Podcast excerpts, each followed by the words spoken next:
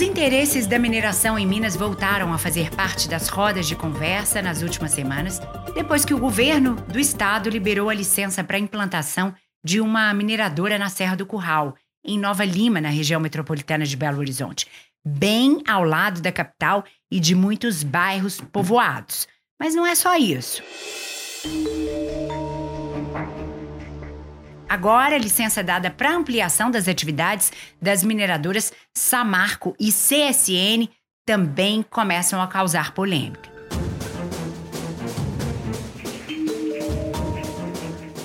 Em Mariana, onde aconteceu o pior desastre ambiental do país há quase sete anos, a Samarco foi autorizada a ampliar a atividade do complexo minerário Germano, onde funcionava a barragem do Fundão, que se rompeu em novembro de 2015. O Conselho Estadual de Política Ambiental, COPAN, permitiu que a empresa pudesse intervir em 35 hectares de Mata Atlântica, sendo que 11 hectares estão localizados numa área de proteção permanente. E na cidade de Congonhas, a CSN ganhou aval para aumentar em 50% a capacidade produtiva da mina, onde já existe a maior barragem de rejeitos da América Latina, que assombra os moradores. É sobre isso que a gente vai falar agora no podcast Repórter Record TV Minas desta semana.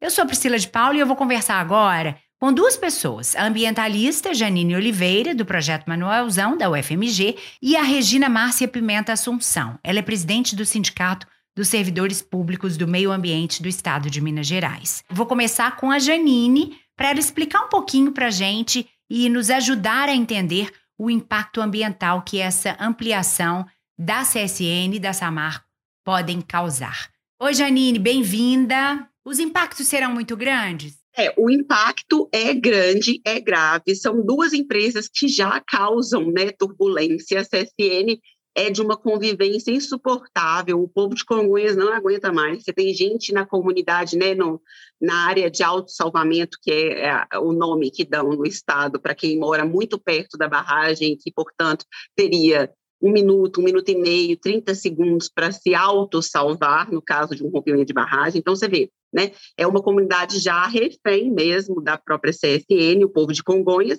e no caso da Samarco é reincidência, né? Assim, é uma impunidade que é beneficiada com uma nova licença, ampliação, o direito de continuidade, etc., como se fosse uma empresa que estivesse legal no sentido jurídico mesmo, né, e que não tivesse cometido nenhum crime.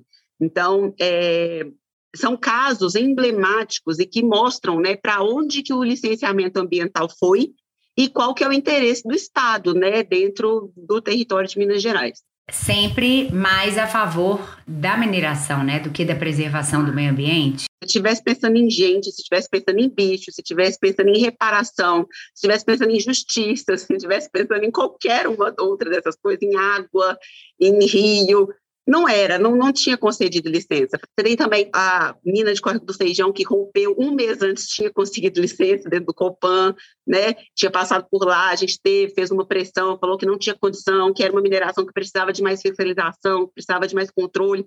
Conseguiu um mês depois, rompe a barragem da mina de Córrego do Feijão, e ainda assim, né, quase todas as mineradoras, pelo menos as mais conhecidas, você vai ter alguma autorização que viola, no nosso entendimento, algum direito, né? Todas as autorizações para as licenças passam pela Secretaria do Meio Ambiente de Minas Gerais e precisam do aval do Estado. São servidores técnicos que fazem a análise dos pedidos antes deles serem encaminhados para aprovação do Copan. Em meio a esses novos licenciamentos e a grande mobilização social contrária, inclusive com um manifesto pela preservação da Serra do Curral, que foi assinado por mais de 700 artistas do país todo, funcionários públicos têm sido pressionados porque deram aval a empreendimentos que serão ruins para o meio ambiente. A presidente do Sindicato Servidores Públicos do Meio Ambiente do Estado, Regina Márcia Pimenta Assunção, diz que a situação dos servidores é muito difícil. O que a sociedade está dizendo hoje é: olha, estamos preocupados com a escassez hídrica, com o rebaixamento de lençol freático, com a falta de água no abastecimento dos municípios. É, onde que isso está sendo avaliado na legislação? Estamos preocupados com a fauna, com a flora, estamos preocupados com o nosso laço afetivo com a Serra do Curral, o nosso visual que faz parte da nossa existência enquanto mineiros. O que o servidor faz é uma análise técnica linkada com a legislação. O que ele tem que fazer é tipo um cara crachá. Então, assim, eu, ele faz essa avaliação dentro do contexto técnico, dentro da sua, do seu é, dever, e ele é, chega a um, a um resultado, uma conclusão seguinte: olha, dentro dos parâmetros legais e das regras impostas, esse projeto não tem subsídio para ser negado, vamos dizer assim. Ele encaminha isso para o Conselho de Políticas Ambientais do Estado, que vai fazer sua avaliação. Os conselheiros vão analisar é, toda a análise em cima de um relatório de impacto ambiental que foi encaminhado pela empresa. A gente vê estudos de ambientalistas de impacto ambiental que são isentos ou que não têm relação com as mineradoras, eles trazem uma realidade completamente diferente. Como que fica o servidor diante dessas duas informações ali? Quando a gente vê licenciamentos é, como esse, a gente vê que ele iniciou em 2014. Aí teve uma parada para chegar mais, porque eles já tinham solicitado mais subsídios para avaliar. Começou de novo em 2019 e agora que foi finalizado. Então é um trabalho em que o servidor ele tem que se debruçar em cima e é uma equipe. É uma equipe multidisciplinar com biólogos, geólogos, bioquímicos uh, e tem toda essa articulação entre uma equipe multidisciplinar e um processo desse é avaliado por anos. Ele não é a toque de caixa, chegou e a rima, vamos avaliar aqui, não. Tem que ir a campo, tem todo um trabalho de fiscalização, tem todo um trabalho de diálogo com a empresa. Como é para o servidor que vê às vezes o impacto ambiental e que está diante de um projeto que não traz todos esses impactos que estudos de ambientalistas mostram e tem que aprovar porque o que ele tem na mão está de acordo com a lei. É doloroso, porque muitas vezes você tem de cumprir o seu dever enquanto servidor público, que é o que, que eu tenho de ferramenta para avaliar este processo.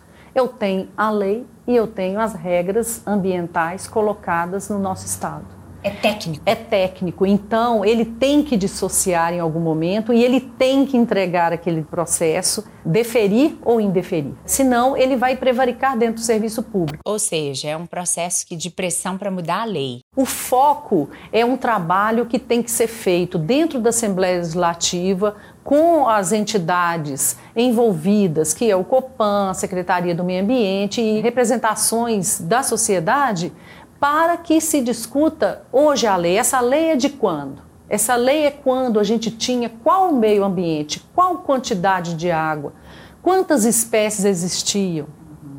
Ao longo do tempo, a gente vê que essa água vai diminuindo no, no nosso meio ambiente. A gente está passando por uma é, grave crise hídrica. A gente vê que muitas espécies entraram em extinção. No que uh, a gente avalia, é, junto com servidores do meio ambiente hoje é que determinadas posturas precisam ser revistas. Mas não cabe ao servidor da ponta da mesa fazer todo esse trabalho. Ele vai levar subsídios para ampliar esse debate, para que a gente tenha essa evolução no Brasil.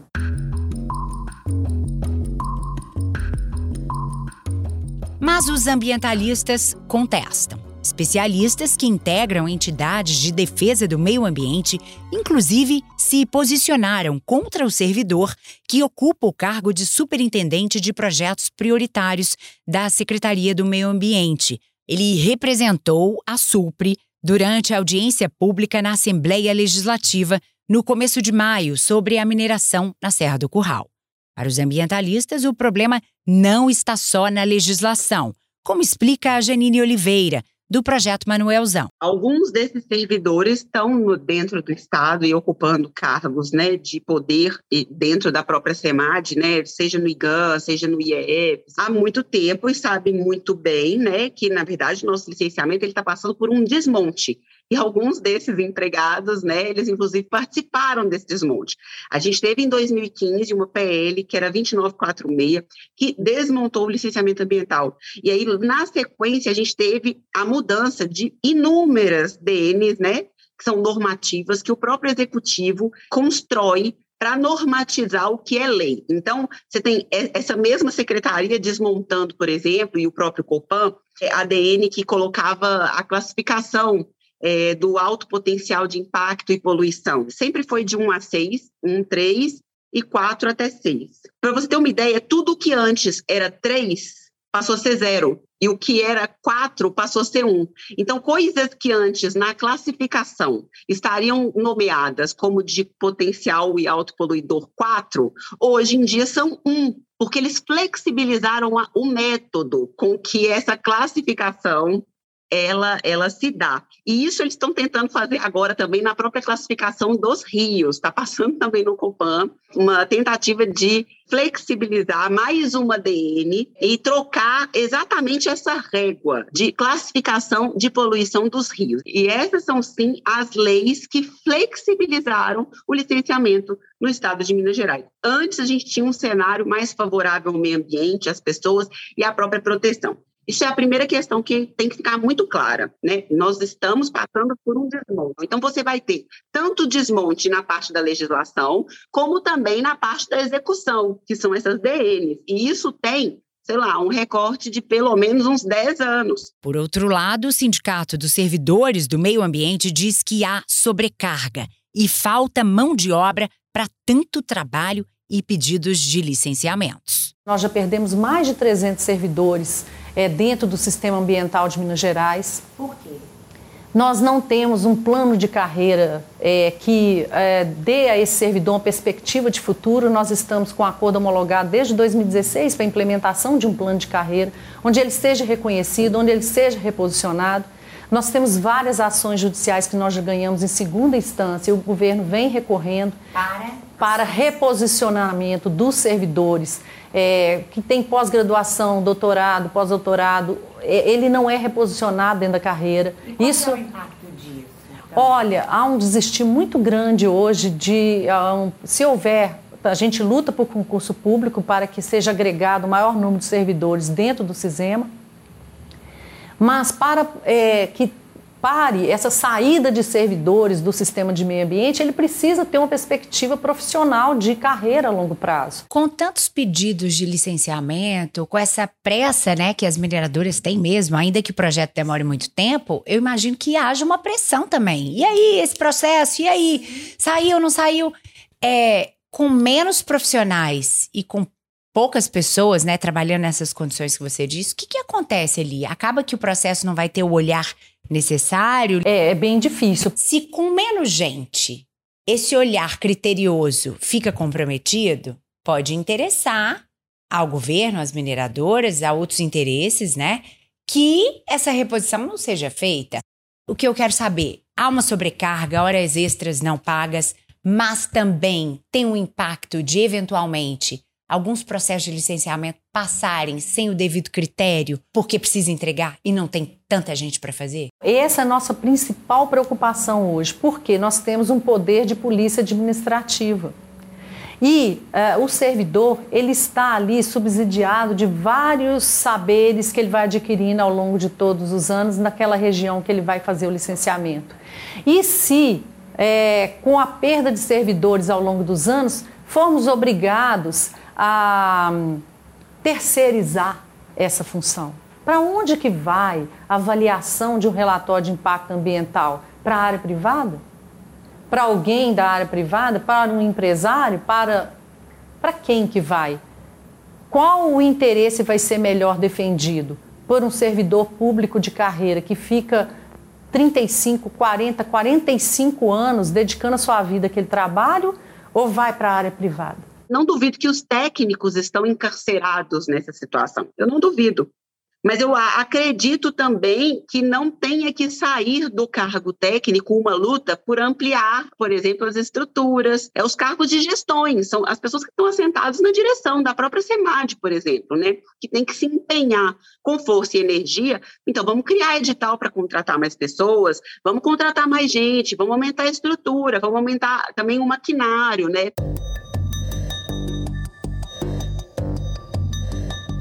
Quando o sindicato diz que é, perderam 300 servidores, que não há concurso, a defasagem salarial e que com menos gente eles não têm a mesma condição de observar esses projetos, de se dedicar a esses projetos como deveriam, isso também pode ser um impacto, assim, a falta de servidores permitindo com que outros subam para cargos de chefia e que é, esse afrouxamento tanto nas leis quanto nas licenças, passe mais facilmente? E a gente sabe que a fiscalização ela é ínfima, ela é pequena, né? Assim, você tem pouca gente no estado.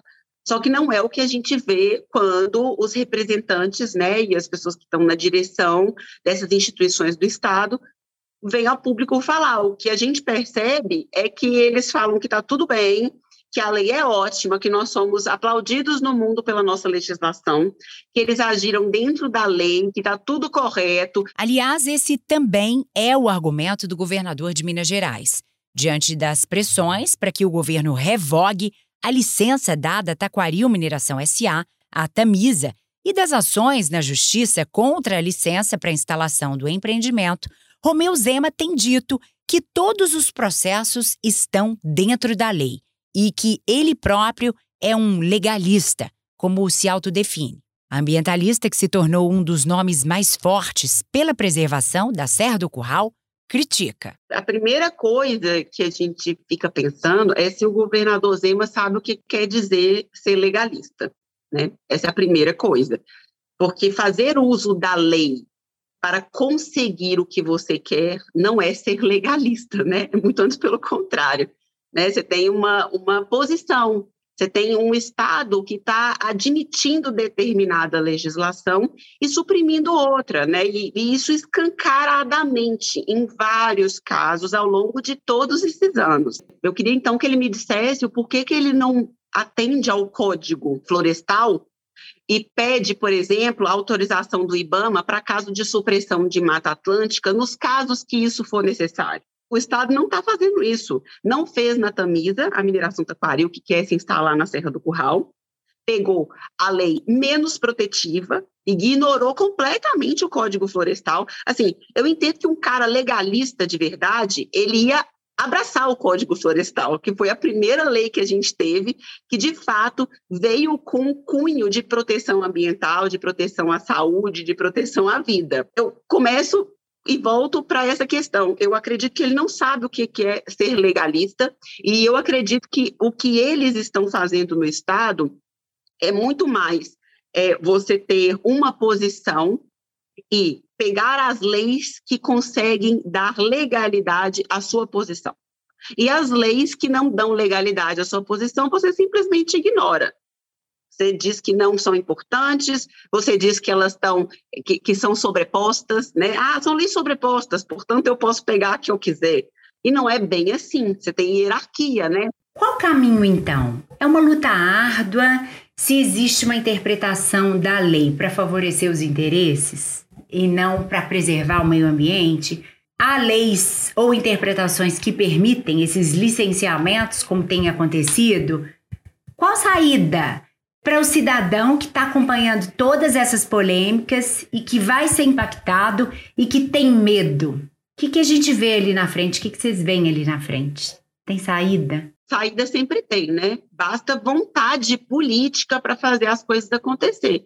Olha, eu acredito que licenciar a mineração na Serra do Curral esteja dando muito trabalho para o Estado que o Estado tem que empenhar muita energia, está tendo que conversar com muita gente, pedir favor, trocar favor. Eu acredito que essa mesma força né, pode ser colocada para o Estado para nos ajudar a sair desse buraco que a gente está. Né? Então, assim, é, começa nesses representantes, e aí o apelo às pessoas comuns é para elas voltarem a acreditar. Porque em meio a isso tudo, né, existe uma, um, um verbete assim que colou e que tira a esperança das pessoas é de que o dinheiro, né, ele acabou com o amor, é de que o dinheiro, ele move tudo e que é o dinheiro que está mandando na gente.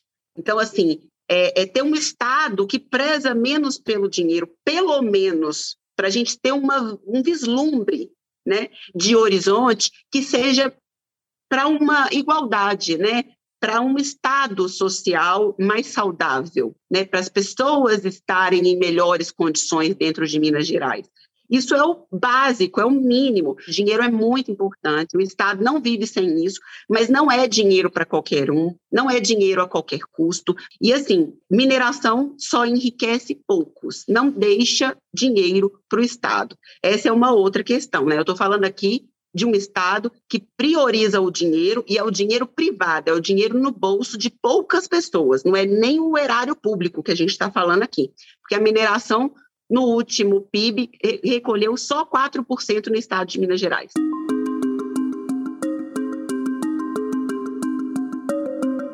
Nós procuramos o governo de Minas para comentar sobre os questionamentos dos servidores da Secretaria de Meio Ambiente e também dos ambientalistas, mas não tivemos retorno até o momento desta gravação. Sobre as liberações concedidas para ampliação das atividades na Samarco e na CSN, a Secretaria de Meio Ambiente destacou que os processos foram legais e seguiram os pareceres dos órgãos ambientais e conselheiros envolvidos no processo de liberação. A pasta destacou ainda que as empresas deverão adotar medidas de compensação ambiental em contrapartida à execução dos projetos.